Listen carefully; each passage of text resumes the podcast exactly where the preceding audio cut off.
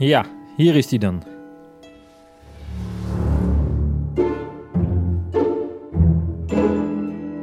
De podcast van wifonderloop.nl.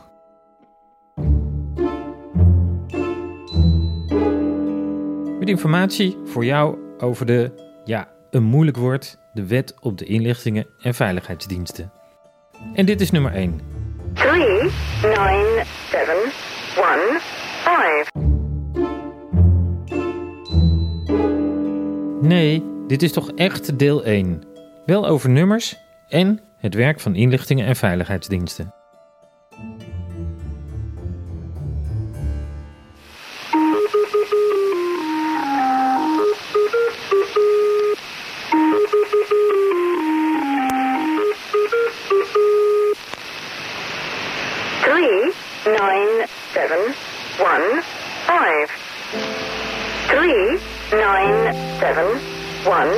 Five. Three, nine, seven, one, five. Number stations. Een ideale manier om spionnen van informatie te voorzien. Alleen zij kenden immers de cijfercodes om de berichten te ontcijferen. En in de wereld van geheime diensten was het een van de puzzelstukjes waar ze mee te maken hebben. Pieter Bind, voormalig hoofd van de MIVD, ziet het als het kenmerk van het inlichtingenwerk. Inlichtingen is überhaupt eh, het oplossen van een puzzel eh, onder tijdsdruk, eh, waar niet alle stukjes aanwezig zijn, waar tegenstanders ook nog stukjes van andere puzzels tussendoor hebben gegooid en waar je de, de, de, de deksel van de doos niet van hebt. Succes!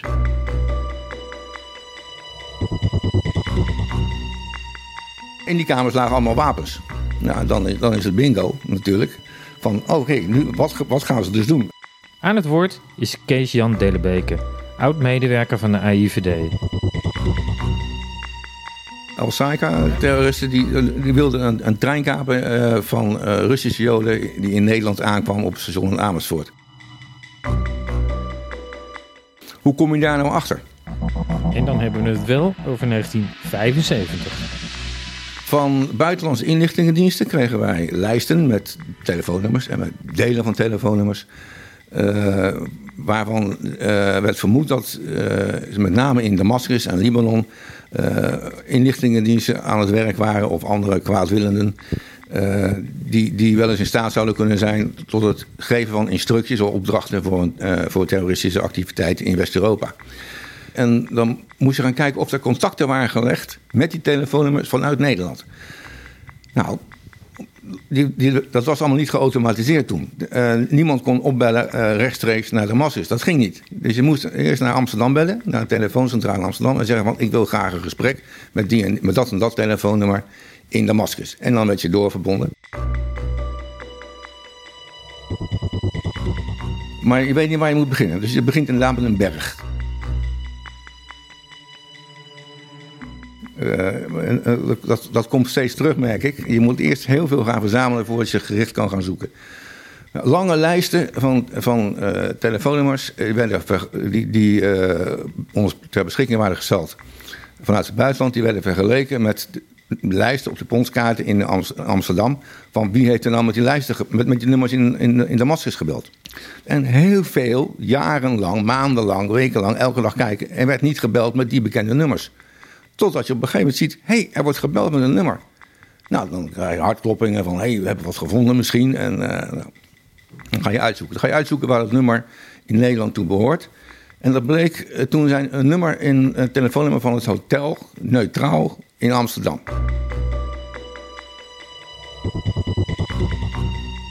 Deze Syrische mannen stonden in contact met de Syrische inlichtingendienst. En die hadden een opleiding gehad in Rusland. In wapens en schieten en gooien met handgranaten. En die wij hadden dus instructies gekregen eh, om eh, via, eh, via Damascus terug te gaan naar West- naar West-Europa. en te proberen, ja, was toch een beetje angst zaaien, toen al.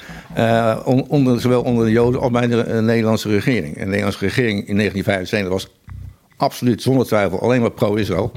En dat, dat was ook wel een mooi uitgangspunt van, voor, de, voor de Syrische terroristen, want die wilden toen ze eenmaal die uh, trein hadden, zouden hebben gekaapt, wat niet doorgegaan is, dan had, had een elf op televisie een, een, een, manifest moeten voorlezen dat ze dus niet alleen maar 100% pro-Israël waren, maar ook nog wel de Palestijnse zaken goed hard zouden toedragen.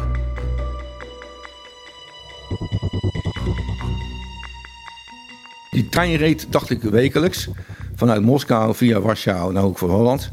En met een tussenstop in Amersfoort. En in Amersfoort zou dan een coupé waar die Russische joden in zaten overvallen worden. 3, 9, 7, 1, 5. 3, 9, 7, 1, 5. 3, 9, 7, 1. Tja, de nummers. In de hele wereld gaan ze nog steeds door de lucht. En met grote oren worden ze ook in Nederland opgevangen in Eibergen. En ietsjes noordelijker in Zoutkamp wordt al het satellietverkeer onderschept. En waarvoor? Ik vroeg het Peter Koop, deskundige op dit gebied. Dat ligt er dus aan wat, wat ze willen weten. Hè? Dus aan de ene kant afhankelijk van wat, wat voor onderzoek ze doen. Hè? Naar, bijvoorbeeld naar terrorisme of naar buitenlandse regeringen of naar buitenlandse militaire operaties. Uh, en dat is natuurlijk afhankelijk dan van of, of die uh, targets, of die dan inderdaad ook gebruik maken van bepaalde satellieten. Dus je moet altijd zoeken van uh, sluit dat op elkaar aan. En dan, nou, zoals ik zeg, omdat er best heel verscheidenheid van verkeer over zo'n satellietverbinding gaat, nou ja, is altijd wel grote kans dat er iets interessants in zit. maar wat ze dus vooral mogen, is dus ook ongericht satellietverbindingen aftappen.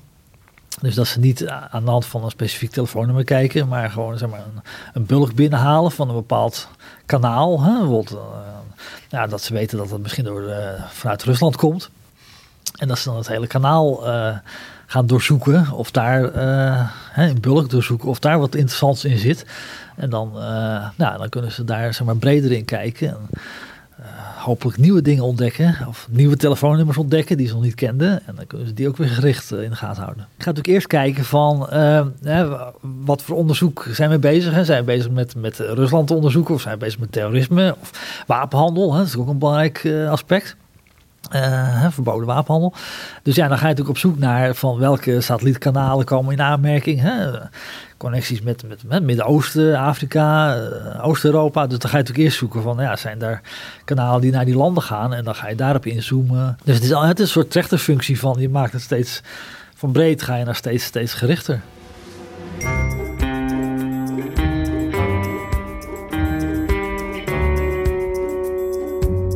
Je gaat op zoek naar dingen die inderdaad interessant kunnen zijn. Het is maar een speld in een hooiberg, dat klopt. En je moet, eh, gelukkig hebben we nu eh, computers die je helpen uitzoeken. Maar vroeger zaten de mensen echt bij de hand.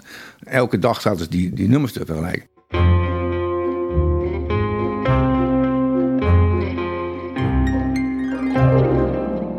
Oké, je hebt wat. En dan ga je dus die verzameling. De rest kan allemaal weg, want daar heb je niks aan. Dat, zo wordt ook de privacy beschermd, toen al.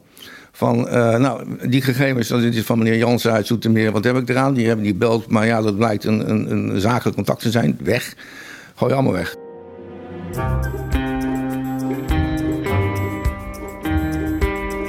Weg. Ja, alles wat niet nodig is, gaat weg. Maar is dat ook zo? En hoe weten we dat?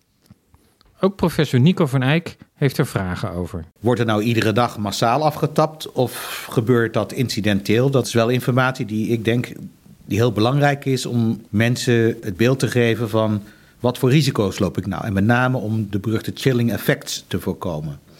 dat je dus uh, je gedrag gaat laten bepalen door iets wat er misschien niet is of misschien er wel is. Uh, want dat is natuurlijk uh, waar je echte vrijheden in het gedrang komen.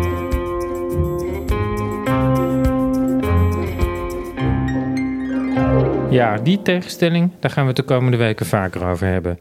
Vrijheid en privacy. Een spanningsveld natuurlijk, ook binnen de diensten. Zo legt professor Paul Abelstad uit, oud-medewerker van de AIVD en NCTV.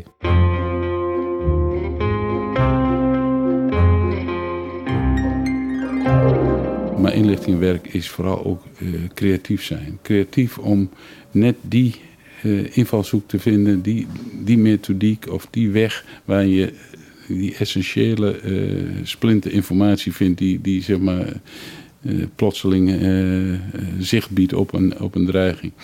En als je je vooraf al zo moet verantwoorden en insnoeren, dan zou dat ten koste kunnen gaan van de creativiteit. En ook creativiteit is binnen die dienst ongelooflijk belangrijk. Ik heb tegenwoordig dat de dienst minder kan dan de gemiddelde wetenschappelijke instelling of wat dan ook. Uh, voor, voor hele simpele dingen, omdat overal lasten voor moeten zijn, overal machtigingen, overal uh, verantwoordingssystematiek. Het is een, uh, in die zin is Nederland op zijn Nederlands dichtgereguleerd. En, zoals Pieter Bind zegt, beschermen de diensten ons niet tegen een veel groter kwaad? Ik uh, denk dat de diensten bijdragen aan het beschermen van uh, privacy. Waar ik mij veel meer zorgen om maak, is de macht van de grote uh, techbedrijven. Die niet zo'n toestemmingsregime hebben, een wettelijk regime en een zeer grondig toezicht met openbare rapporten, met verantwoording aan het parlement. Daarom denk ik dat, dat wij geen dreiging voor de privacy eh, zijn. We hebben de opdracht, en dat gebeurt ook zo gericht als mogelijk eh, te werken. En ook bij de nieuwe bevoegdheden die er zijn, uh, bijvoorbeeld de onderzoeksopdrachtgerichte interceptie, is in elk stadium het erop gericht om het zo gericht als mogelijk te doen.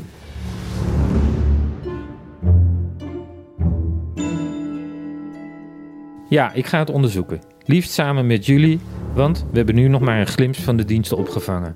Ze mogen veel, ze hebben een belangrijk doel: het beschermen van de nationale veiligheid. En voordat we het gaan hebben over de WIF, gaan we de volgende aflevering in op wat nationale veiligheid is.